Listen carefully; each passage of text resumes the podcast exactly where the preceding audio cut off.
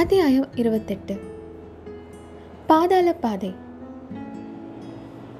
நாற்புறமும் நன்றாக பார்த்துவிட்டு ரவிதாசன் திறந்திருந்த நிலவறை கதவை சுட்டி காட்டி சோமன் சாம்பவனை அதன் உள்ளே போகச் சொன்னான். முதலில் இருட்டில் கண் தெரியாது, அதற்காக கதவின் அருகிலேயே நின்று விடாதே, உள்ளே கொஞ்சம் தூரமாகவே போய் நின்றுகொள் என்றான். சோமன் சாம்பவன் நிலவறைக்குள் புகுந்ததும் அவனை இருள் விழுங்கிவிட்டது போல் இருந்தது. பிறகு ரவிதாசன் நடைபாதை வழியாக திரும்பி நந்தினி தேவியின் வசந்த மண்டபம் வரை சென்றான். அங்கிருந்து பழுவேட்டரையரின் அரண்மனையை பார்த்து கொண்டிருந்தான்.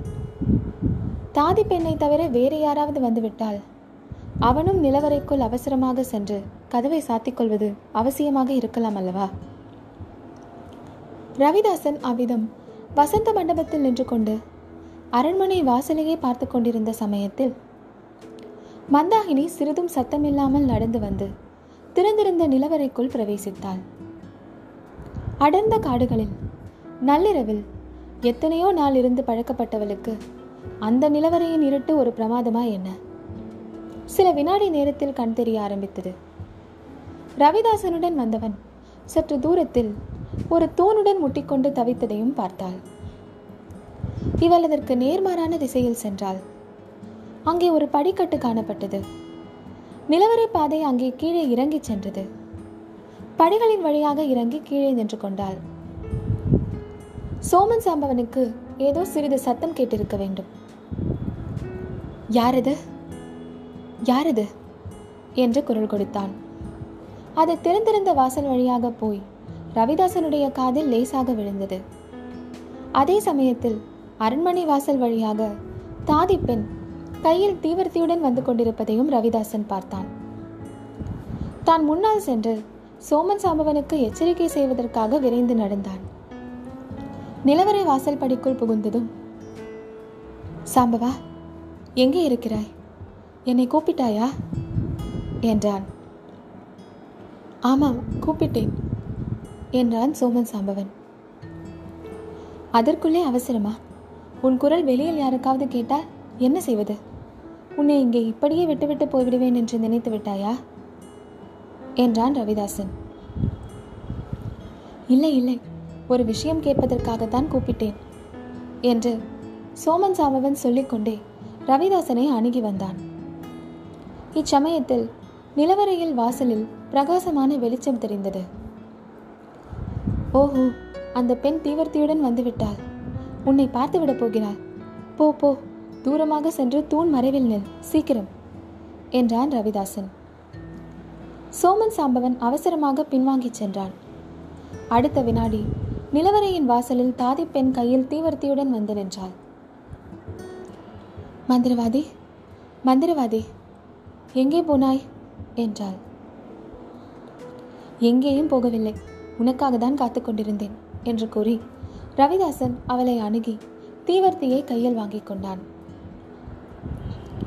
பெண்ணே, வெளியில் கதவை பூட்டிக்கொள், இன்னும் ஒரு நாழிகைக்கெல்லாம் சாவியுடன் திரும்பி வா, கதவை தட்டிப்பார், நான் குரல் கொடுத்தால் திறந்துவிடு, ஒருவரும் இல்லாத சமயமாக பார்த்து திரு என்றான் ரவிதாசன்.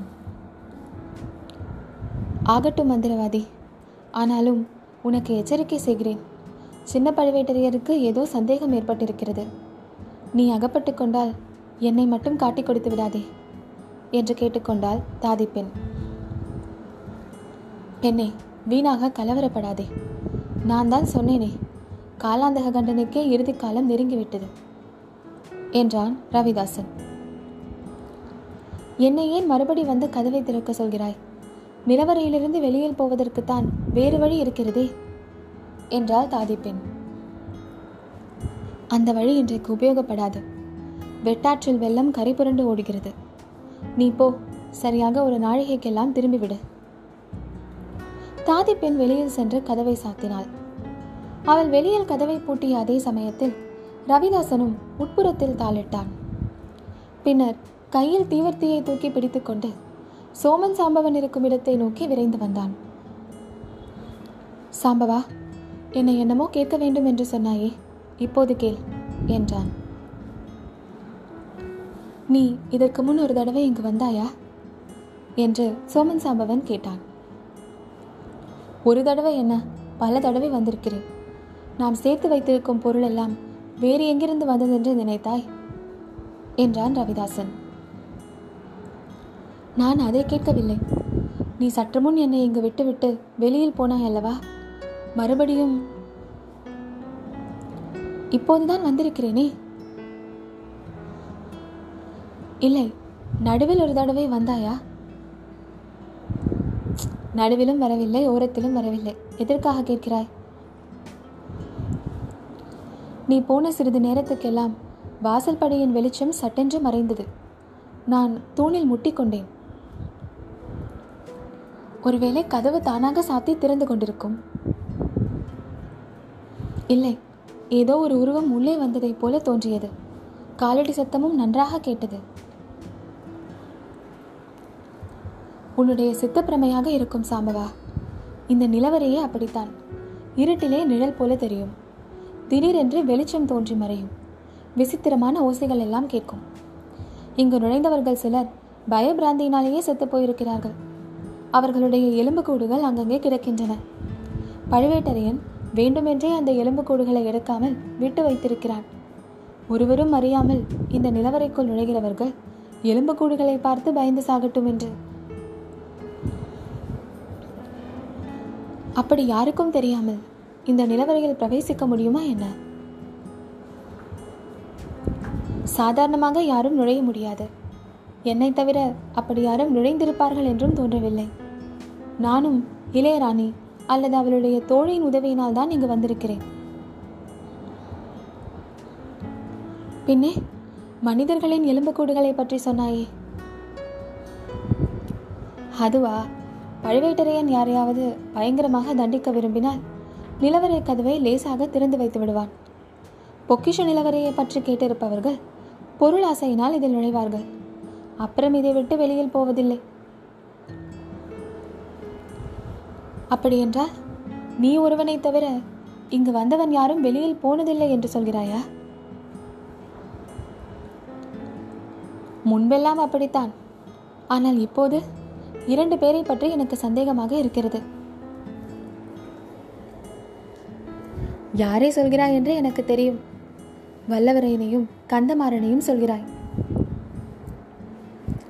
ஆமாம், அவர்களை நாம் இன்னும் உயிரோடு விட்டு வைத்திருக்கிறோமே. எத்தனை தடவை உனக்கு சொல்வது? வல்லவரையனை ஒரு முக்கியமான காரியத்துக்காகத்தான் இளையராணி விட்டு வைத்திருக்கிறாள். சுந்தர சோழனுடைய குலம் நசிக்கும் போது வந்தியத்தேவனும் சாவான். அதற்கு காலம் நெருங்கிவிட்டது. வா வா, இந்த நிலவரையில் உள்ள சுரங்கப்பாதைகளை எல்லாம் உனக்கு காட்டுகிறேன். ஒரு காரியத்தில் மட்டும் ஜாக்கிரதையாக இரு. இங்கே நவரத்தின குவியல் வைத்திருக்கும் மண்டபம் ஒன்று இருக்கிறது. அதில் 100 வருஷங்களாக சோழர்கள் சேர்த்து வைத்த நவரத்தினங்களை குப்பல் குப்பலாக போட்டு வைத்திருப்பார்கள். அந்த நவரத்தினங்களின் மோகத்தில் மனதை பறிகொடுத்து விட்டால் நீ வந்த காரியத்தையே மறந்து போனாலும் போய்விடுவாய். ரவிதாசா, யாரை பார்த்து இந்த வார்த்தை சொல்கிறாய்? உன்னை போல நானும் வீரபாண்டியனுடைய தலையில்லாத உடலின் மீது சத்தியம் செய்து கொடுத்தவன் தான், மறந்து விடாதே. யார் இல்லை என்றார்கள்? அந்த நவரத்தின குவியல்களை பார்த்தபோது என் மனது கூட சிறிது சலித்து போய்விட்டது. அதனால் தான் எச்சரிக்கை செய்தேன். இருக்கட்டும், வா போகலாம். முதலில் சோழன் அரண்மனைக்கு போகும் வழியை உனக்கு காட்டுகிறேன். அதை காட்டிவிட்டு நான் போன பிறகு நீயே சாவகாசமாக இந்த நிலவரை முழுவதையும் சுற்றி பார்த்துக்கொள். பின்னொரு காலத்தில் உபயோகமாக இருக்கலாம். ரவிதாசன் தீவர்த்தியை பிடித்துக்கொண்டு மேலே நடந்தான். சோமன் சாம்பவன் பக்கத்திலேயே சென்றான். முன்னொரு சமயம் பெரிய பழுவேட்டரையரும் இளையராணி நந்தினியும் சென்ற அதே பாதையில் அவர்கள் சென்றார்கள். தீவர்த்தியின் புகை சூழ்ந்த வெளிச்சத்தில் நிலவரையின் தூண்களும் அவற்றின் நிழல்களும் கரிய பெரிய பூதங்களைப் போல் தோன்றின. இருளில் வாழும் வௌவால்கள் பயங்கரமான குட்டி பேய்களின் தோற்றம் கொண்டிருந்தன. ஆங்காங்கு பிரம்மாண்டமான சிலந்தி கூடுகளும் அவற்றின் மத்தியில் ராட்சச சிலந்தி பூச்சிகளும் காணப்பட்டன. தரையிலோ விசித்திர வடிவங்கள் கொண்ட ஜீவராசிகள் சில அதிவேகமாகவும் சில மிகவும் மெதுவாகவும் ஊர்ந்து சென்றன. ரவிதாசன் கூறியது போலவே இனம் தெரியாத பலவித சத்தங்கள் கேட்டன. வெளியே இன்னமும் அடித்து கொண்டிருந்த புயலின் சத்தமும் எப்படியோ எங்கிருந்தோ அந்த சுரங்க நிலவரைக்குள் வந்து எதிரொலி செய்தது. சோமன் சாம்பவன் திடீரென்று திடுக்கிட்டு நின்று, ரவிதாசா, ஏதோ காலடி சத்தம் போல் கேட்கவில்லை என்று கேட்டான். கேட்காமல் என்ன, நம்முடைய காலடி சத்தம் கேட்கத்தான் கேட்கிறது. வீணாக மிரண்டு விடாதே. இப்போது நானும் இருக்கும்போதே இப்படி பயப்பட்டால் இங்கே 2-3 தினங்கள் எப்படி இருப்பாய் என்றான் ரவிதாசன். நானொன்றும் பயப்படவில்லை. நீ போன பிறகு வீண் பிராந்திக்கு உள்ளாவதை காட்டிலும் நீ இருக்கும்போதே கேட்டு தெரிந்து கொள்ள விரும்புகிறேன். இந்த நிலவரைக்குள் புகுந்தவர்கள் சிலர் இங்கேயே செத்து போனார்கள் என்று சொன்னாய் அல்லவா என்றான் சோமன் சாம்பவன். ஆமாம், அவர்களுடைய ஆவிகள் இங்கேயே உலவிக்கொண்டுதான் இருக்கும். அதனால் என்ன, பேய்கள் தான் நம்மை கண்டு பயந்து அலறுமே. அந்த சிறு பையன் வந்தியத்தேவன் இந்த நிலவரையில் பயப்படாமல் இருந்து எப்படியோ தப்பி வெளியேறி இருக்கிறான். எத்தனையோ பேய் பிசாசுகளை பார்த்த நானும் நீயும் ஏன் பயப்பட வேண்டும்? பேயும் பிசாசும் இருக்கட்டும் ரவிதாசா, அதற்கெல்லாம் யார் பயப்படுகிறார்கள்? வேறு பிராணிகள், விஷ ஜந்துக்கள் இங்கே இருக்கலாம் அல்லவா? சாம்பவா, பாம்புக்கும் தேலுக்கும் பயப்பட போகிறாயா? நம்மை கண்டாலே அவைகள் வலைகளில் போய் ஒளிந்து கொள்ளும். இருந்தாலும் ரவிதாசா, 2-3 நாட்கள் என்றால் யோசனையாகத்தான் இருக்கிறது. அதற்கு முன்னாலேயே ஒருவேளை சந்தர்ப்பம் கிடைத்தால். வேண்டாம் வேண்டாம், அந்த தவறு மட்டும் செய்துவிடாதே. இன்றைக்கு செவ்வாய்க்கிழமை, புதன், வியாழன் 2 நாளும் நீ காத்திருக்க வேண்டும். சுந்தர சோழன் தனிமையாக இருக்கும் நேரம் எது என்பதை பார்த்து வைத்துக்கொள். சுந்தர சோழனுடைய பட்ட மகிழ்ச்சி எப்போதும் அவன் அருகிலேயே இருப்பாள். வெள்ளிக்கிழமை இரவு நிச்சயமாக துர்கா பரமேஸ்வரியின் கோயிலுக்கு போவாள். அன்று இரவுதான் நீயும் உன் காரியத்தை முடிக்க வேண்டும். சுந்தர சோழனுடைய குலம் நிர்மூலமாகும் நாள் வெள்ளிக்கிழமைதான். முன்பின்னாக ஏதாவது நடந்தால் காரியம் கெட்டு போகலாம் என்றான் ரவிதாசன். இப்படி பேசிக்கொண்டே இருவரும் விரைவாக நடந்தார்கள். சோமன் சம்பவன் மட்டும் சுற்றும் முற்றும் பார்த்து கொண்டே போனான். ஆயினும் அவர்கள் அறியாமல் தூண்களின் மறைவிலே ஒளிந்தும் சிறிது சத்தமின்றி பாய்ந்தும் அவர்களை தொடர்ந்து வந்து கொண்டிருந்த ஊமை ராணி அவர்கள் கண்ணில் படவில்லை. நிலவரை சுரங்கத்தின் ஒரு பக்கத்திலிருந்து இன்னொரு பக்கத்துக்கு அவர்கள் வந்து சேர்ந்தார்கள். அவர்களுக்கு எதிரே நெடும் சுவர் நின்றது. அதில் எங்கும் வாசல் இருப்பதாகவே தெரியவில்லை. ஆனால் சுவரின் உச்சியில் சிறு பலகனி வழியாக கொஞ்சம் வெளிச்சம் வந்தது. ரவிதாசன் தீவர்த்தியை சாம்பவன் கையில் கொடுத்துவிட்டு அந்த செங்குத்தான சுவரில் ஆங்காங்க நீட்டிக்கொண்டிருந்த முண்டு முரடுகளை பிடித்து கொண்டு ஏறினான். பலகனி வழியாக சிறிது நேரம் பார்த்து கொண்டிருந்து விட்டு கீழே சரசரவென்று இறங்கினான். அந்த பலகனி வழியாக வெளியில் குதிக்க வேண்டுமா? அதுதான் வழியா என்று சாம்பவன் கேட்டான். இல்லை இல்லை, அந்த பலகனி வழியாக எளிதான் நுழைந்து செல்லலாம். ஆனால் அது வழியாக பார்த்தால் சோழன் அரண்மனை தெரியும். அந்த அரண்மனையிலும் முக்கியமான இடம் தெரியும் என்றான் ரவிதாசன். சுந்தர சோழன் படுத்திருக்கும் இடமா என்றான் சாம்பவன். ஆமாம், அங்கே ஜன நடமாட்டம் எப்படி இருக்கிறது என்பதை இந்த பலகனியின் மூலமாக பார்த்து நீ தெரிந்து கொள்ளலாம். இப்போது என்னுடன் வா, நான் செய்வதை நன்றாக பார்த்துக்கொள். இவ்விதம் கூறிவிட்டு ரவிதாசன் கீழே குனிந்தான். உற்று பார்த்து வட்ட வடிவமான ஒரு கல்லின் மீது காலை வைத்து அமுக்கிக் கொண்டு 2 கையினாலும் ஒரு சதுர வடிவமான கல்லை பிடித்து தள்ளினான். கீழே ஒரு வழி காணப்பட்டது. கடவுளே, நிலவரைக்குள்ளே ஒரு பாதாள பாதையா என்று வியந்தான் சோமன் சாம்பவன். ஆமாம், இந்த பாதை இருப்பது பெரிய பழுவேட்டரையரையும் இளையராணியையும் தவிர யாருக்கும் தெரியாது. 3ஆவதாக எனக்கு தெரியும், இப்போது உனக்கும் தெரியும். பாதையை திறப்பது எப்படி என்று தெரிந்து கொண்டாய் அல்லவா? இருவரும் அப்பாதையில் இறங்கி சென்றார்கள். தீவர்த்தியின் வெளிச்சம் சிறிது நேரத்துக்கெல்லாம் மறைந்தது. ஊமை ராணி தான் மறைந்து நின்ற இடத்திலிருந்து ஒரே பாய்ச்சலாக அங்கு வந்தாள். திறந்திருந்த வழியை உற்று பார்த்தாள். அதில் இறங்குவதற்கு ஒரு அடி வைத்தாள். பிறகு புனராலோசனை செய்தவளாக சட்டென்று காலை வெளியில் எடுத்தாள். சிறிது நேரம் யோசனை செய்து கொண்டிருந்து விட்டு முன்பு ரவிதாசன் சுவரின் மீது ஏறிய இடத்தை நோக்கினாள். அங்கே ஒரே பாய்ச்சலாக பாய்ந்து சென்று அவன் ஏறியது போலவே தானும் சுவர் மீது ஏறினாள். பலகணியை அடைந்ததும் அதில் ஏறி உட்கார்ந்து கொண்டு அப்பால் பார்த்தாள். சுவரை ஒட்டினார் போல் தோட்டமும் அதற்கும் அப்பால் அழகிய மாட மாளிகையும் தென்பட்டன. அந்த மாளிகையை பார்த்ததும் அவளுக்கு உடம்பு சிலிர்த்தது. அதற்குள்ளே தனக்கு உயிரினும் இனியவர்கள் இருக்கிறார்கள் என்பதை அவள் உள்ளுணர்ச்சி கூறியது. இரகசிய வழியாக போகிறவர்கள் தனக்கு பிரியமானவர்களுக்கு தீங்கு செய்யும் நோக்கம் கொண்டவர்கள் என்பதையும் உணர்ந்தாள். அவர்களுடைய தீய நோக்கத்தை தடுக்கும் ஆற்றலை தனக்கு கொடுத்தருள வேண்டும் என்று அவள் அந்தராத்மாவில் குடிக்கொண்டிருந்த தெய்வத்தை பிரார்த்தனை செய்து கொண்டாள். கீழே இறங்கி விடலாமா என்று அவள் எண்ணிய சமயத்தில் சற்று தூரத்தில் தெரிந்த மாளிகையின் மேன்மாடத்தில் ஒரு அதிசய காட்சி தெரிந்தது. சற்று முன் அந்த இருளடர்ந்த நிலவரையிலிருந்த ரவிதாசனும் சோமன் சாம்பவனும் அதில் ஏறி தூண்களின் மறைவில் ஒளிந்து நின்றார்கள். அரண்மனையின் உட்பக்கமாக உற்று உற்று பார்த்தார்கள். அப்போது பகல் நேரம், அதனால் அந்த மாளிகையின் மேல் மண்டபம் நன்றாக தெரிந்தது. ரவிதாசனின் கையில் தீவர்த்தி இல்லை, சாம்பவன் கையில் வேல் மட்டும் இருந்தது. ரவிதாசன் அந்த வேலை வாங்கி கொண்டு மாளிகையின் உட்புறத்தை நோக்கி அதை எறிவதற்காக குறிப்பார்த்தான். ஊமை ராணியின் நெஞ்சு அச்சமயம் நின்றுவிட்டதைப் போல் இருந்தது. நல்ல வேளையாக ரவிதாசன் வேலை எரியவில்லை. எரிவது போல் பாவனை செய்துவிட்டு சோமன் சாம்பவனிடம் திரும்ப கொடுத்து விட்டான். மறுகணம் அவர்கள் இருவரும் அங்கிருந்து மறைந்து விட்டார்கள். ஊமை ராணியும் பலகணியிலிருந்து சுவர் வழியாக கீழே இறங்கினாள்.